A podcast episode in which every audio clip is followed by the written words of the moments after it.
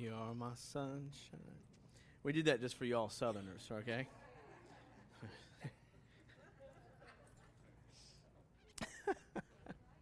you like that? Yeah, yeah, it's good. Uh, well, if you have your Bibles, go to Deuteronomy. Deuteronomy. You can just go to chapter 1. We're going to kind of be a little all over the place this morning.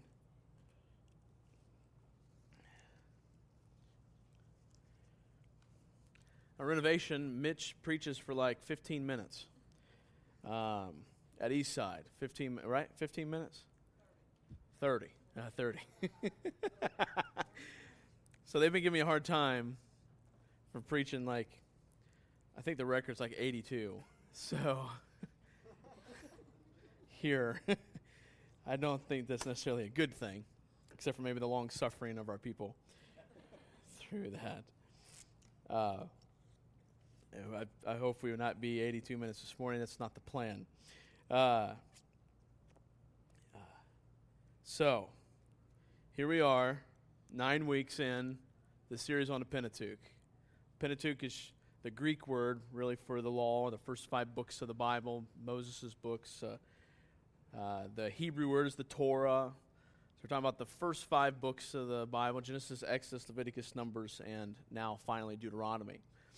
Our typical style of teaching around here is we tend to take a very short passage, you know, three, four verses, ten verses, something like that, and and we do what we call expository teaching. So we want the content and the intent of the passage to determine the content and the intent of the sermon. So it's not about what's some cool things that the speaker has to say, and then I want to find like 15 verses to support it. But it's no, what is the passage really have to say. And because we don't believe that I or Rusty or anybody else that preaches here has really anything of value, at least compared to the, what the Word of God has to say. So I might have some good wisdom that might be helpful in your life, but the Word of God comes with a promise to sanctify you. And so, why would we spend an hour giving you a bunch of good thoughts from Matt when we could spend an hour giving you the words of God? So, our typical method of doing that is we tend to work through smaller passages of Scripture. But then every once in a while, we take a break from doing that to work through bigger chunks of Scripture. Um, still expositorily in nature, meaning still the content and intent of the of the passage is going to determine the content and intent of the sermon, but it's just going to be on a broader scale. Uh, we're not going to. Uh, pastor that, that I enjoy, Mark Dever, he talks about flying at different altitudes. Here we're flying really high above the text so that we can kind of see the, the bigger landscape. We can take more of the picture in at once. As we're typically, you know, we're flying like a little crop duster, you know, like real close to the crops where you, you can just see some of the field, you know. And uh, so I, I know you all in the South can relate crop dusting, right? Can you do that? Okay. Up here we can because of the movie Planes if you have kids. Um, just kidding. All right, I'm gonna lay off the, the South jokes, but I do have to say this last thing. They they were making fun of our grass up here. Someone was making fun of our grass because I made fun of their pine straw in in the South. See, they have pine trees everywhere. They don't have grass. They have pine straw, and they actually here they they have like a cash crop in their front yard. You know, because they can go up and like bundle it up, right? And s- sell it off. I'm like, man, if I could bundle up my grass clippings and sell that off, particularly with my septic tank and now having two septic tanks in the backyard, that grass grows like crazy. So if we could sell that, we would be good. Sorry, I'll let that sink in. No pun intended. All right. Deuteronomy. So it's kind of give us a little bit of how we tend to do things for, for visitors and so on and so forth. Let me review for us, real quick, very quickly, where we've been at in Genesis, Exodus, Leviticus, Numbers, and then now Deuteronomy. So I'm just going to kind of catch us up real super quick. So, talk about an overview. Here's an overview. In Genesis, we saw that God uses his creation to display his character. God uses his, his creation to display his character, that God is holy. We saw that in that display of his character, we see that God is holy and that God will judge sin. That is characteristic of God. We see it painted in the scriptures. He is holy and he will judge sin.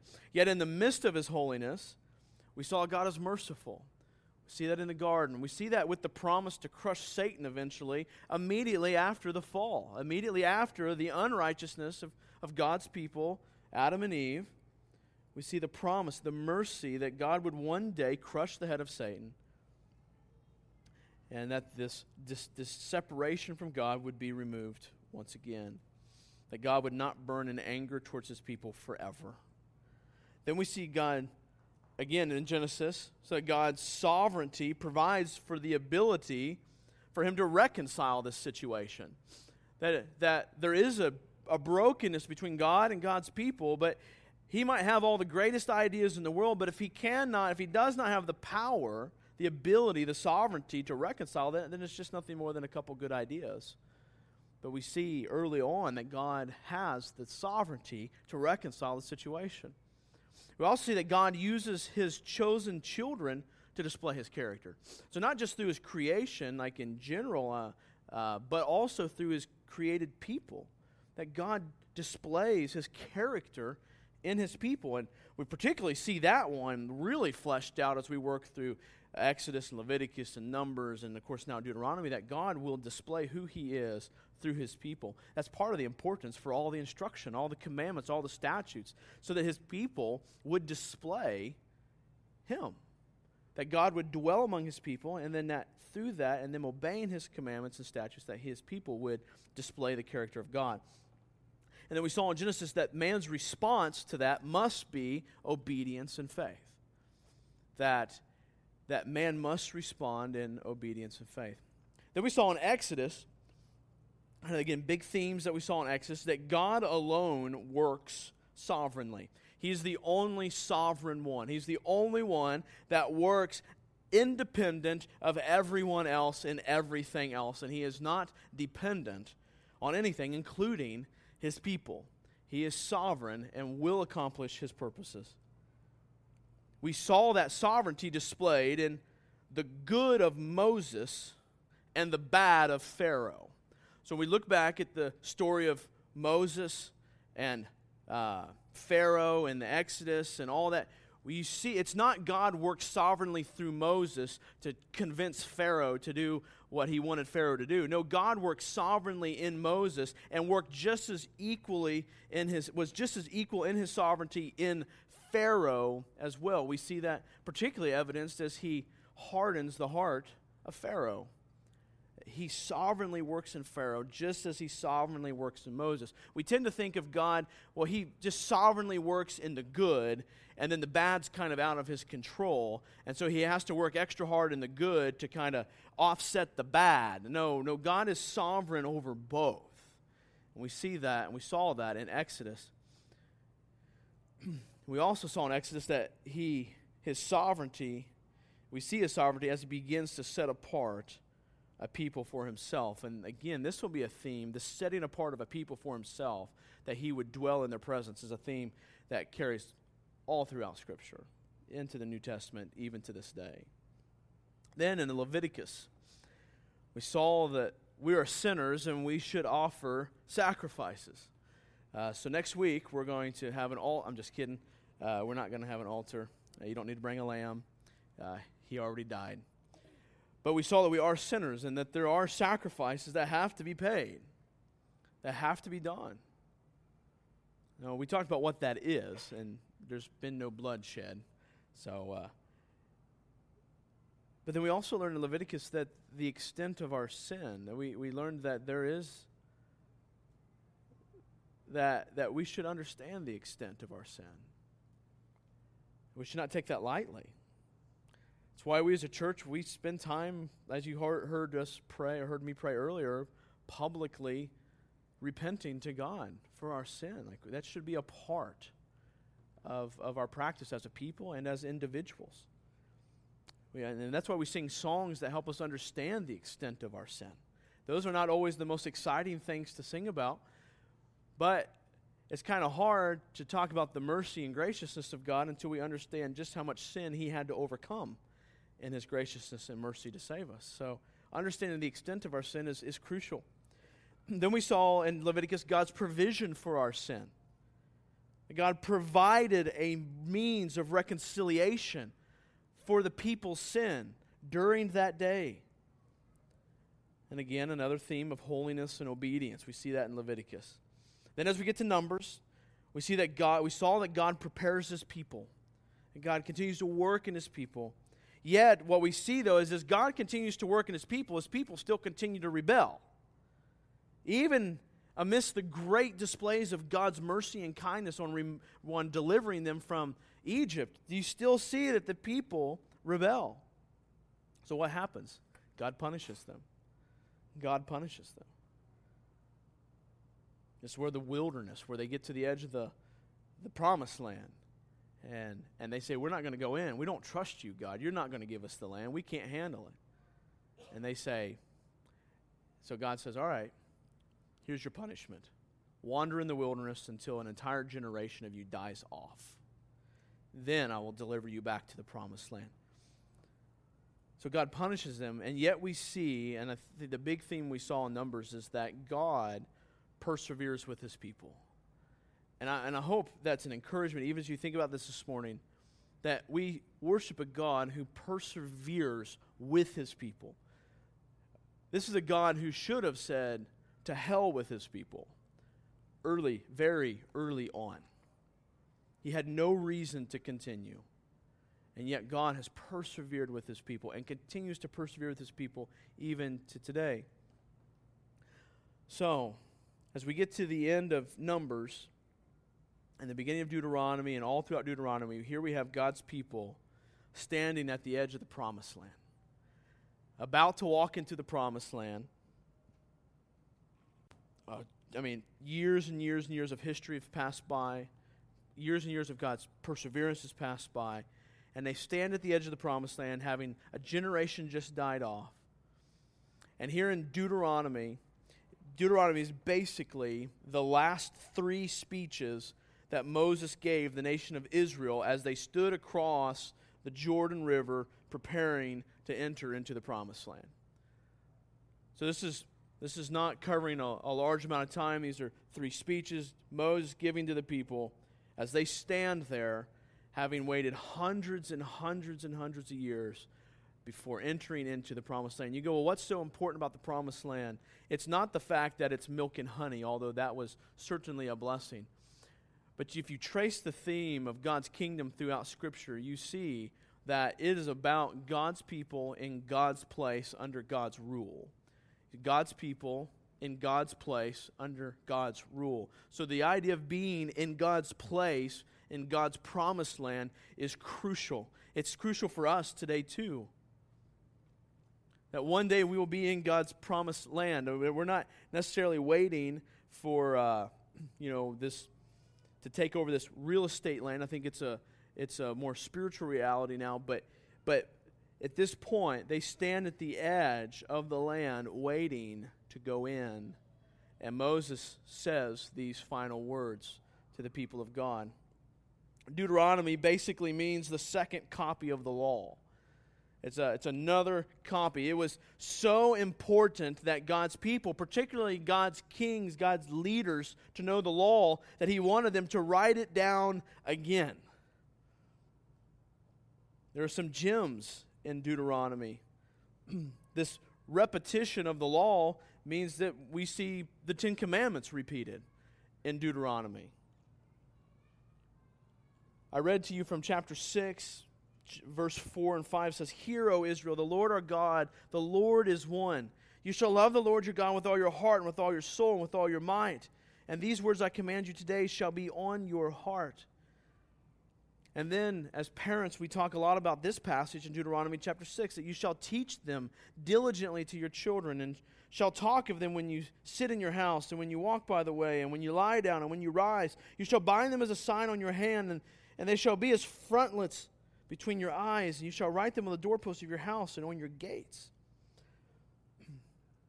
I wonder how many of us are that diligent about the words of God that we would do such things as talk about them when our ki- with our kids when they rise and when they go to sleep, and that we would write them on the on our doors and between our eyes. And, and then Deuteronomy 29 talks about the secret things belong to the Lord our God. There's lots of, lots of gems in the book of Deuteronomy. But I think we can summarize the entire book of Deuteronomy in two statements. Statement number one, summarizing Deuteronomy, is that God chooses his people. God chooses his people. And then the second thing we see in Deuteronomy as a summary statement is that God's people must choose him. God's people must choose him. God chooses his people, and secondly, and subsequently, I would say as well, God's people must choose him. Now, today, we're just going to take a look at that first statement that God chooses his people.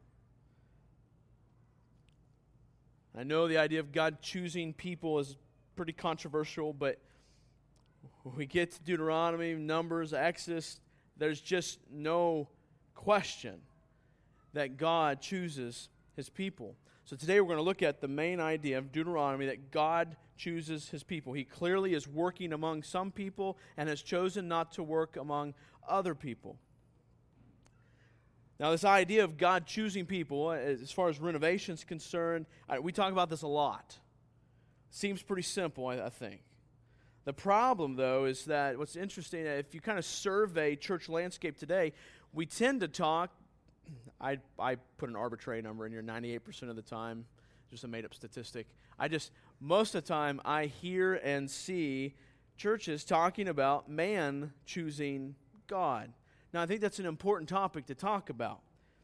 But the Bible starts with and emphasizes the choosing of God and his people. So, why would we spend 98% or whatever majority of the time talking about man choosing God when the Bible, I believe, if I'm understanding the Bible rightly, emphasizes the fact that God first chooses his people? In Genesis, God chooses some and doesn't choose others. I mean, it's, it's a theme. It's, it happens time and time again. Jacob and not Esau.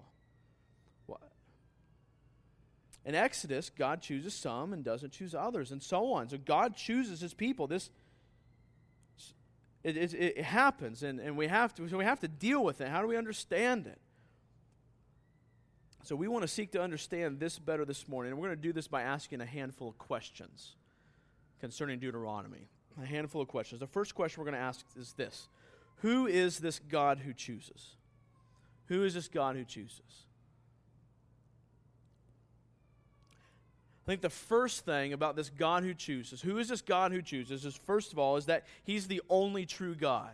So again, if we're talking, how, how are we working through the text? What we see, what I believe we see in Deuteronomy, is that he's the only true God. The God who chooses, Deuteronomy shows us, is that he's the only true God.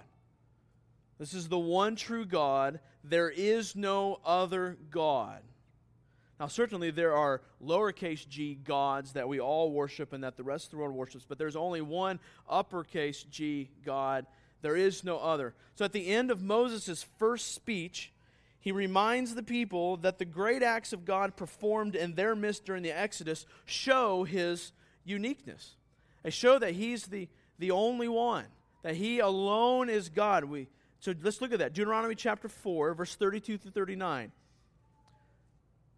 It says, For ask now of the days that are past, again, verse 32, which were before you since the day that God created man on the earth, and ask from one end of the heaven to the other, whether such a great thing as this has ever happened or was ever heard of. Did any people ever hear the voice of God speaking out of the midst of the fire, as you have heard, and still live?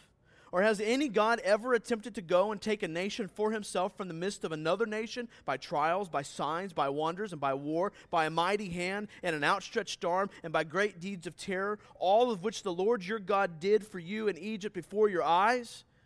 To you it was shown that you might know that the Lord is God. There is no other besides him out of heaven. He let you hear his voice that he might discipline you. And on earth, he let you see his great fire, and you heard his words out of the midst of the fire. And because he loved your fathers and chose your offspring after them and brought you out of Egypt with his own presence by his great power, driving out before you nations greater and mightier than you, to bring you in, to give you their land for an inheritance as it is this day, know therefore today and lay it to your heart that the Lord is God in heaven, above and on the earth beneath. There is no other. There is no other God. Moses says to the people of God, There is no other God. Who has done these things? What other God has done these things? The book is covered with references to God's uniqueness. Deuteronomy 7, verse 21 says, You shall not be in dread of them, for the Lord your God is in your midst, a great and awesome God. Deuteronomy 32 39, see now that I, even I, am He, and there is no God besides me. I kill and I make alive. I wound and I heal, and there is none that can deliver out of my hand. These are God's words. Show His uniqueness. Now, we live today in a very pluralistic society, a culture where there are many gods, right? I think this is certainly true of the world, but I also think it's true in the church. I want you to write down, if you have a piece of paper right now, if not, just keep it up here. I want you to write down your top two competing gods in your life. So, certainly, it should be uppercase G, God. What in your heart and your mind competes to be God in your life? Write the two down.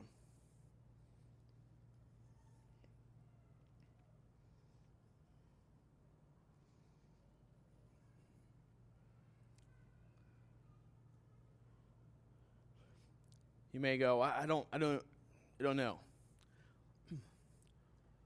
What tends to control you besides the Holy Spirit and the Word of God? What tends to determine the way you feel, t- tends to impact the way you react? What tends to drive your emotions? What tends to cause you to lose hope? Those would be some diagnostic questions to ask of what other God is there in my life that's competing with the God.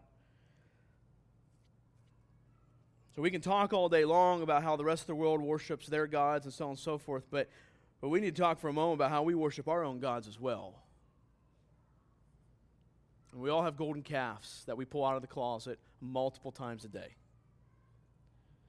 Like what John Calvin said, man's nature, so to speak, is a perpetual factory of idols. Our nature is to create idols. We do this. So, Christian, they ask the question is there one true God in your life? Is there one true God in your life? Is that the God you worship? Is that the God you worship most? Are you seeking to root out other gods that you are worshiping daily? If you're not a follower of Christ or unsure if you're a follower of Christ, understand that you are and were created to worship. You will worship something. It's a matter of whether you're worshiping the right thing. So, this God who chooses, we see in Deuteronomy, he's the only true God. The second thing we see about this God who chooses is that he is the only sovereign God. Again, this is a kind of a repetitious theme that we've seen throughout the entire Pentateuch or the Torah. but we see again that he's the only sovereign God. This is very important. I think the sovereignty of God, the only true God, we see this time and time again all throughout Scripture. I think it's a very important thing. This is one of the things that makes God worthy of worship, is that he's the only sovereign God. Now, Moses does this in the book of Deuteronomy, as we'll see in a moment, as a discouragement from prideful tendencies. The people, just like we do today, have a prideful tendency. The beauty here is that Moses is talking about the sovereignty of God in such a way to discourage these prideful tendencies, both for the people then and, of course, for us today. As the people of God, because what's happening, as the people of God now, again, once again in their history, begin to experience success over their adversaries, he does not, Moses does not, God does not want them to view themselves as their own saviors. So as we begin to overcome these adversaries in their lives, just like we have adversaries in our lives. They just may not look like a, a warring group of people ready to kill us. They might look more like that sin that we struggle with each day, that God that we worship, that is an adversary to overcome. That when we overcome those, that when the people of God overcome them, that He does not want them to view themselves as the one as their saviors, but to view God alone as the one who saves. Deuteronomy 7 18, the second half of verse 18, says, You shall remember what the Lord your God did to Pharaoh and to all Egypt. The great trials that your eyes saw, the signs, the wonders, the mighty hand, and the outstretched arm by which your Lord God brought you out, so will the Lord your God do to all the peoples of whom you are afraid. We just see that God, that Moses is reminding the people look, don't get confident in yourself build in confidence in God. There's danger when we grow in confidence of ourselves. That, that's why, like today, this, a, this might be a, a rabbit trail or a deer trail. Uh, like, uh, we talk about, well, that person just needs a lot of self confidence. No, no, no, no, no. We don't need, that's the last thing we need is self confidence. We need confidence in God. That's what we need. Moses is saying, no, you don't need confidence in yourself. You need confidence in God. God is worthy of our confidence. but so we see him discouraging their prideful tendencies. We also see that he's, as a, the only sovereign God, that it's, it's about the timing of God, that his timing matters. The people should expect God's sovereignty to be displayed even by the pace at which they defeat their enemies and overtake the land that they should expect God's sovereignty displayed in the timing of everything. Deuteronomy 7, verse 22 says, The Lord your God will clear away these nations before you little by little. You may not make an end of them at once, lest the wild beasts grow too numerous, numerous for you. So God has a purpose in everything, including the timing in which He fulfills His promises. I mean, what, man, there's so many implications of that for us today, right? The timing of God in which He's fulfilling His promises in our lives. So Moses, so we got the, the discouragement from prideful tendencies, the timing of God. Moses also paints points out the difficulty of the challenges that the people will face ahead. He reminds the people of their inadequacy to accomplish the task. I mean, how many times do we have to be reminded of our inadequacy to accomplish the task? He does this in order to make God's supremacy clear. You see, the battle in our heart is we want our supremacy to be clear to the rest of the world and to ourselves.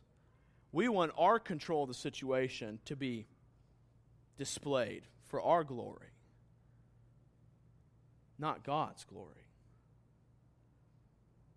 Verse chapter 11 verse 23 says the Lord will drive out all these nations before you and you will dispossess nations larger and stronger than you. 28, verse 15 says, Israel's fate lies in the hands of God.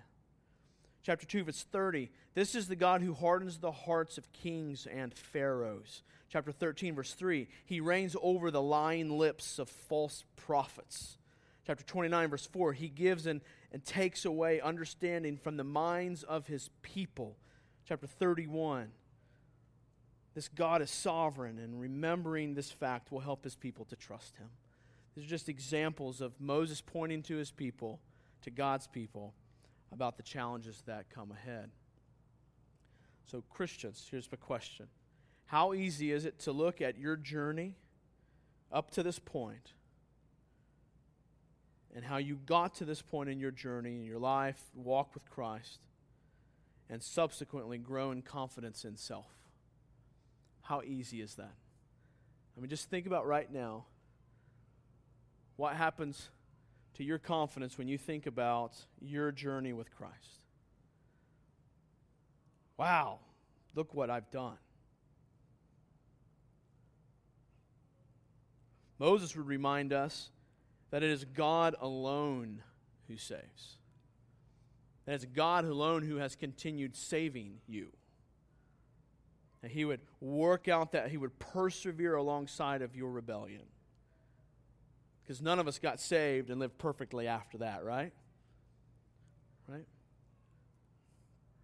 Moses would remind us that it's God alone who saves. It's easy to become confident in self and then take license in different areas of our lives or fail to hear, heed exhortation in different areas of our lives. That's, that's really easy for us to do. You ever met someone, they're an expert in one thing, and because they're an expert in that, they're an expert in everything else? Anybody ever met? So because they're really good at this, they're good at everything?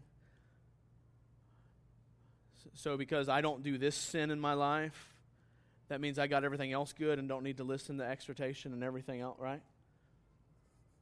Nah. It's easy to become confident in self. So, as you consider the good things in your life, you must attribute them to God's hand. He alone saves. And every blessing comes from a sovereign God, right? I mean, we understand that. I would encourage us to be careful how we define blessing. That's another subject for another time. But every good blessing comes from God. We just tend to define blessing as that, that which makes us feel good. And that can be sinful, right? So, let's continue asking these questions. So, who is this God who chooses? The next question is this Why did he choose the people that he chose? Why did he choose the people that he chose? It's a good question, I think. First of all, let's talk about the reasons that God does not give for choosing the people. The first thing we're talking about is the reasons that God the reasons that God does not give for choosing his people.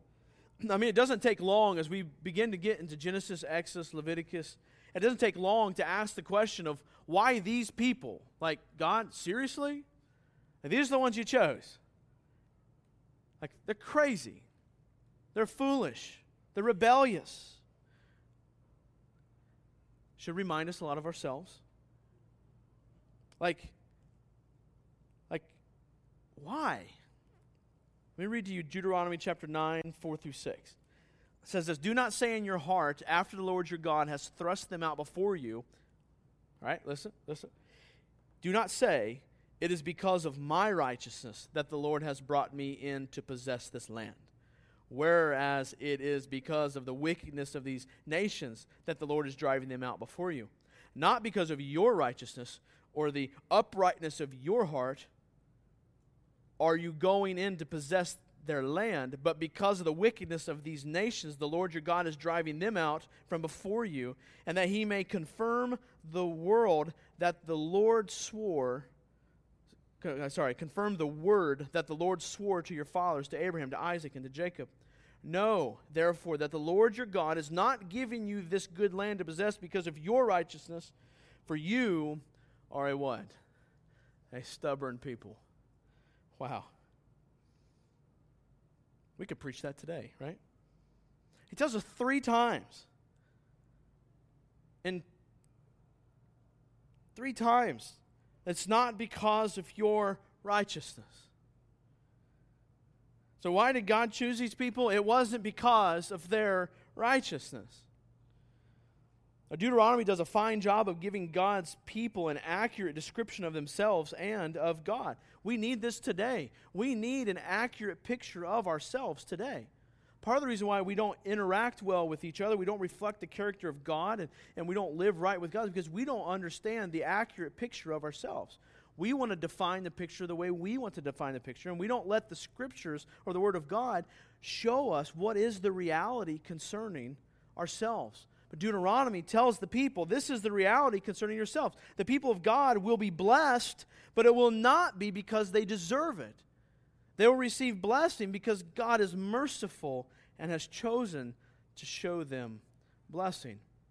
So God does not choose them because of they're earning or deserving it. But what is the reason that God gives for choosing them? So, why does God choose? What's the reason for God's choosing of these people? Look at Deuteronomy chapter 4, verse 37 through 38. Listen to this. Listen to these words. And because he loved your fathers and chose their offspring after them and brought you out of Egypt with his own presence by his great power, therefore, are driving out before you nations greater and mightier to bring you in to give you their land for an inheritance as this day. He says it's because he loves them. So you say, all right, so God loves these people. So that means there has to be something special about them, right? Like you love your kids because there's something special about them. What? What is that something special? The color of their hair, right? No, no. They're your kids, right? They're your kids. You love them because they're your kids. So there's got to be something special about God's people. Look at Deuteronomy chapter 7. A couple chapters later, verse 6. For you are a people holy to the Lord your God. The Lord your God has chosen you to be a people for his treasured possession out of all the peoples who are on the face of the earth. It was not because you were more in number than any other people that the Lord set his love on you and chose you, for you were the fewest of all people. But it is because the Lord loves you and is keeping the oath that he swore to your fathers, and that the Lord has brought you out with a mighty hand and redeemed you from the house of slavery, from the hand of Pharaoh the king of Egypt. God does not choose, again, we're here. God does not choose his people because they're particularly special, because they're greater in number, because they're more righteous than anybody else. He chooses them not because of their numerical strength, but he chooses them because he has set his love on his people. He chose to. It wasn't because they were particularly special people. Matter of fact, Deuteronomy says, it's quite the opposite. See, during this time, if there was a reason for God to choose, like understanding the culture at this time, the idea of being a few people was terrible. That wouldn't have been a good thing for a big God to choose a little people. That wouldn't be. Like, it would be a big God would choose these people because they're a great and mighty nation. I mean, that, that was the culture during this day. So the fact that God, what, what Moses is saying here what God is saying is the fact that God would choose these weak, feeble, few in number people goes against the grain. Like, that's not a good thing. A great, mighty God doesn't choose a very small fraction of people, He chooses the big crowd. So He chooses them because He loves them. So, Christians, why did God choose to save you? Let's ask this question. Why did God choose to save you? If you are a follower of Christ, you, you've experienced the redemption of God through the work of Jesus Christ. Was it because you were in the right family? Was it because God knew you would say the salvation prayer when you were given the chance? Was it because He knew you would do great things for the kingdom? Deuteronomy would say, no, it's not because of any of those things. He chose you because he loves you.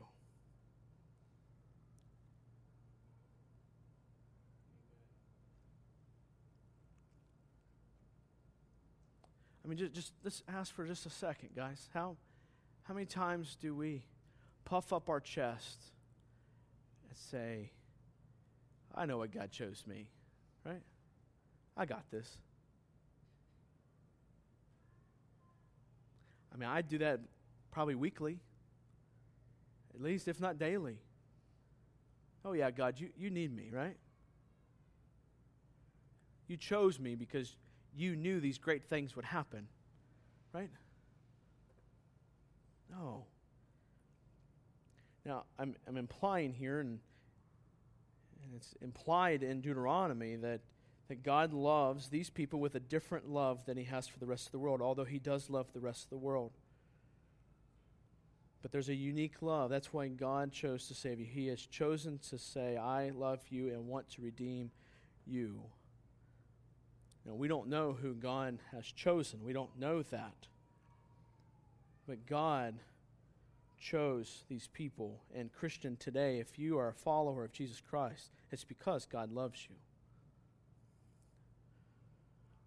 And if you're not a follower of Christ today, but you're kind of working through that and going, what does that mean to be a follower of Christ? Then, then there's probably a good chance that God loves you just as He loves these people, and He is drawing your heart to Himself. And He is pulling you in, saying, Look, child, I have died on the cross for you, and I love you. Now, next question why does God continue to per- persevere us in our salvation? Is it because we don't smoke, drink, or cuss? Is it because we're a member of the right church? Because we pray enough each week? No, again, it's because of God's love for you as His child. And a love that can only be poured out on you through the blood of His Son, Jesus Christ. I just want to say to you, church, like that's a God who's worthy of worship, right? That's a God that we can delight in. That we can say, God, I love you too. Right? I mean, think about this as a parent. Like, you know, I know that my son, uh, my oldest son, Chapman, does not understand the depth of what the word love means. The depth of the, but, but you know what? In his actions towards me as his father, I can tell his affection for me, his love for me. He may not be able to give me the five definitions of the word love and, and talk about agape love, or you know, he may not be able to do that. But, but I can see in his heart there's an affection for his father, there's a love for his father. God has chosen, he has that affection for his children that he has redeemed and he is in the process of saving. And that is a God that's worthy of our worship. I hope that that's delightful. I hope when you when you sit down, we all have different pictures of like how we define God, right? For some of us, He's that mean judge, and for others, He's He's Grandpa gives us everything we want when we when we need something. And he is our heavenly Father, and He does delight in our delighting in Him, right? So. So again, these questions: Why does who is this God who chooses? Why did he choose the people that he chose? And then the last question for this morning is this What does his chosen people receive? Like, what does it mean to be chosen? What does it mean to be God's people? What do they what do we get? What did the people here in Deuteronomy, what did they get as God's people? The first thing they got was the law. These are not necessarily in any particular order, but the, the big thing that we see that they get was the law. The most obvious gift that the people get is God's law. In Deuteronomy 4 through 6, we see a summary of the law. Again, Deuteronomy 5 presents the Ten Commandments for a second time. I mean, the whole book of, of Deuteronomy is a representation of the law.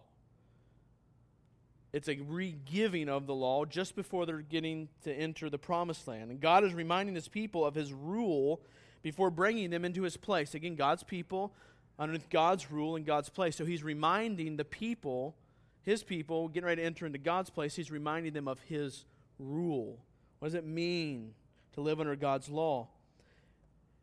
We see in Deuteronomy that the law should be central to God's people.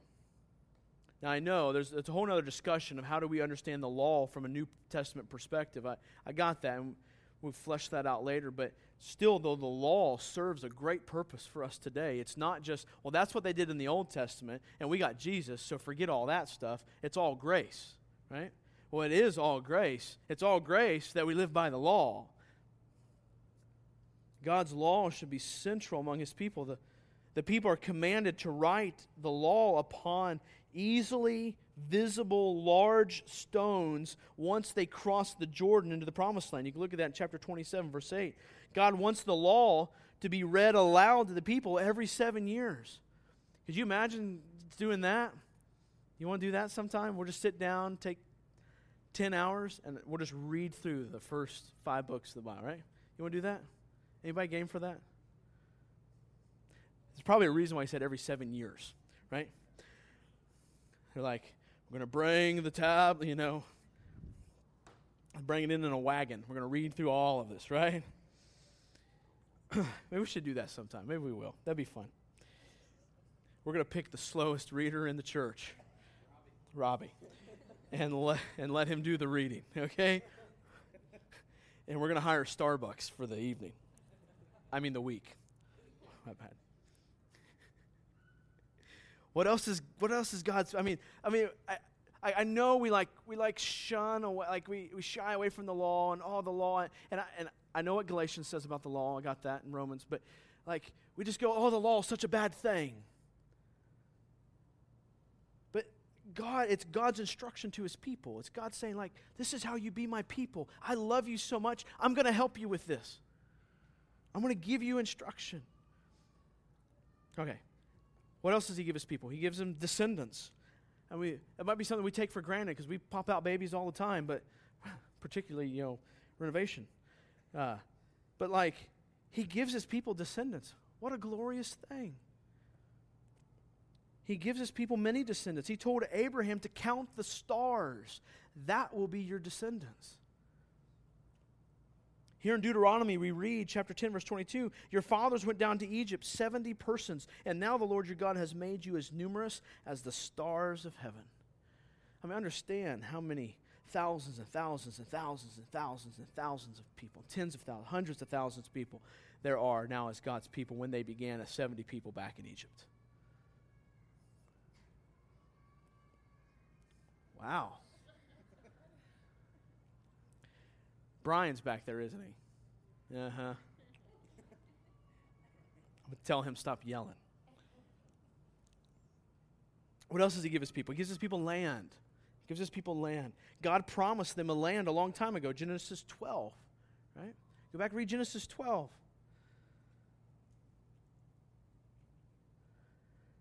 Now, here in Deuteronomy, they stand on the edge of seeing that promise fulfilled. Deuteronomy 11, verse 10 through 12 says this For the land that you are entering to take possession of, it's not like the land of Egypt from which you have come, where you sowed your seed and irrigated it like a garden of vegetables. But the land that you are going over to possess is a land of hills and valleys, which drinks water by the rain from heaven, and a land that the Lord your God cares for. The eyes of the Lord your God are always upon it, from the beginning of the year to the end of the year see the distinction between the land that they were at in Egypt and now the land that God had promised them. See the distinction. He's giving his people land. But remember, you got to go back to the garden. What was the garden like? This is, this is a, a reflection of what that garden was like, and it's, and it's just simply a picture, a physical picture of the reality that we'll have once we're in heaven with Christ. It'll be a land that we Um, thorns and thistles to hurt our hands. So, what else is he giving? The last thing that he gives them, there's, there's other things, but that we're going to talk about this morning. The last thing is that he gives them his own presence. God gives his people his own presence.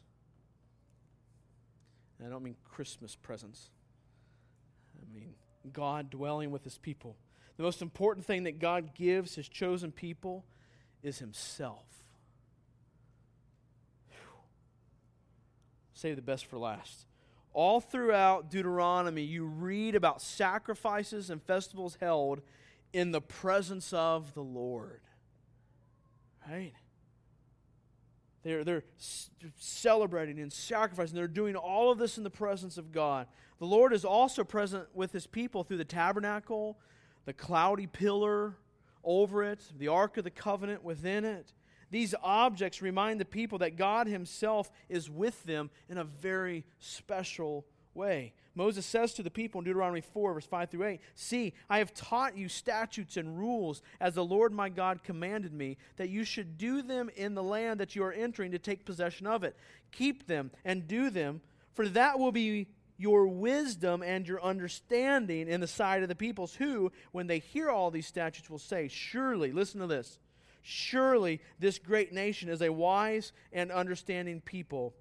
For what great nation is there that has a God so near to it as the Lord our God is to us? And he says this whenever we call upon him.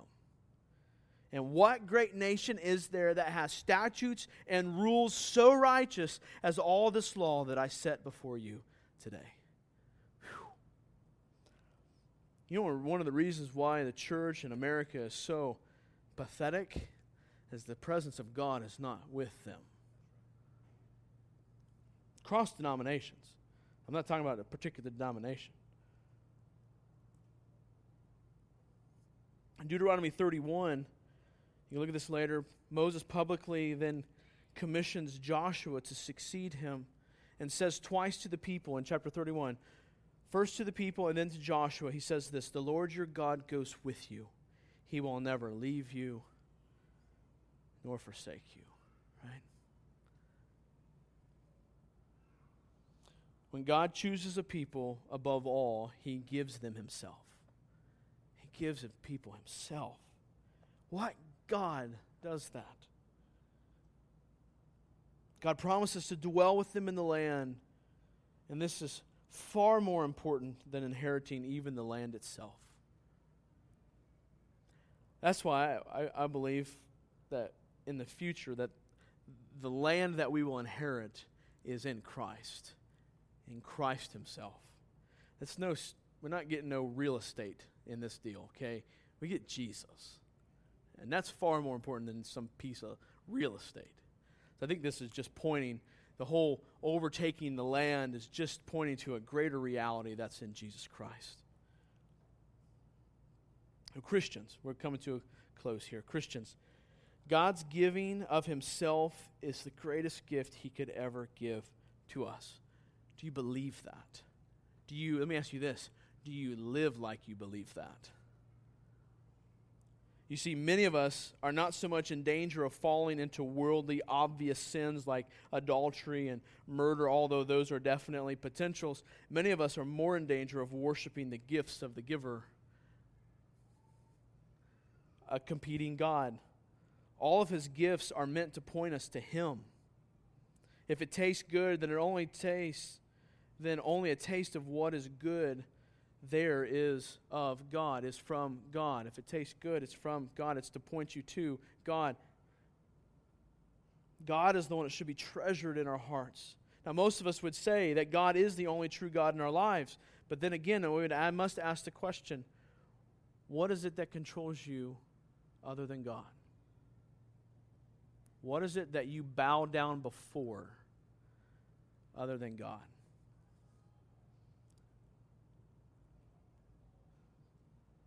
I'd encourage you to write that question down. Ask that this week. What is it that your heart bows down before other than God?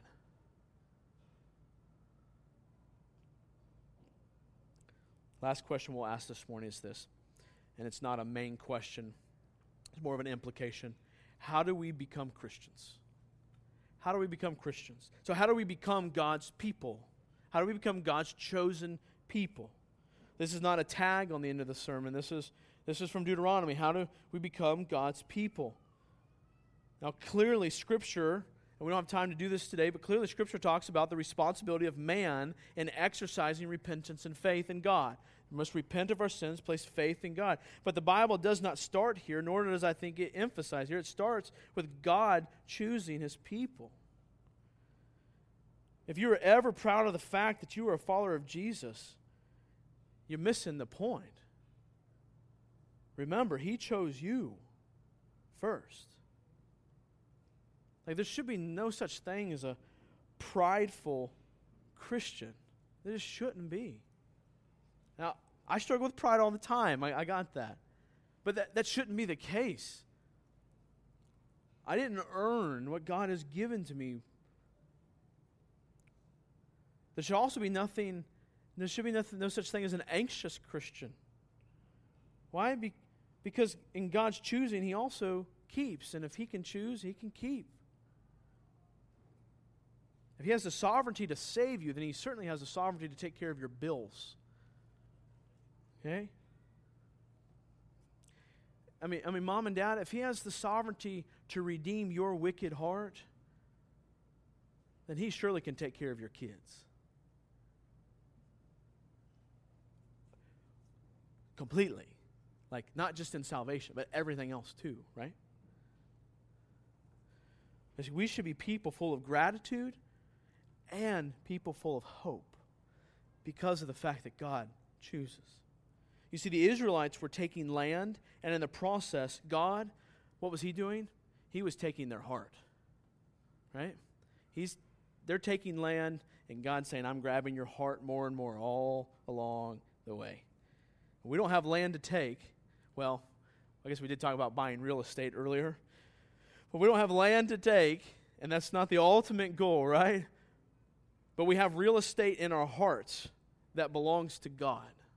We have land in our hearts that belongs to God. And the Christian journey is not first and foremost about externally obeying the law, but instead is first and foremost about a heart that is entirely given to the delighting in the King and delighting in God.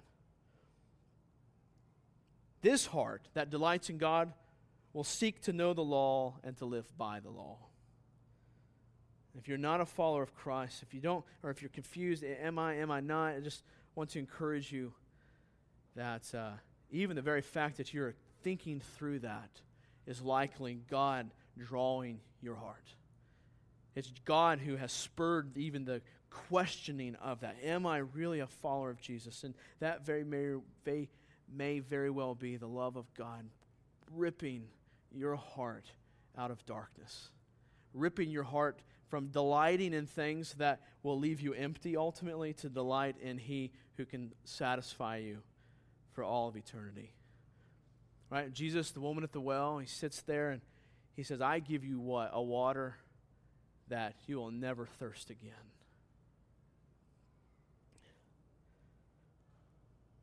So, how, how, do, I, how do I become a follower of Christ? It's re- repent of our sins and place our faith in Him. Faith in what? Faith in Jesus as the one who paid the price for those sins before a holy God. And then follow Christ as your King, as your Lord. So, God chooses his people. Why? Why? Why does God choose his people? What can we see in Deuteronomy as to why God chooses his people? I think what we see is that God chooses his people so that he might be the sole occupier of the space in their lives that we call our hearts. That he would occupy the minds of his people and he would occupy the affections of his people. That he would dwell in their presence. Why does God choose a people? So that amongst his creation, he might dwell in them. And today, unlike this time, he doesn't dwell in a tent he dwells in the blood covered hearts and minds of his people today.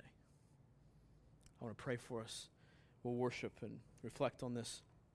Father, thank you that, um, that we can call you Father. Father, thank you that you've given us your law Father, thank you that you've given us guidance on how to be your people.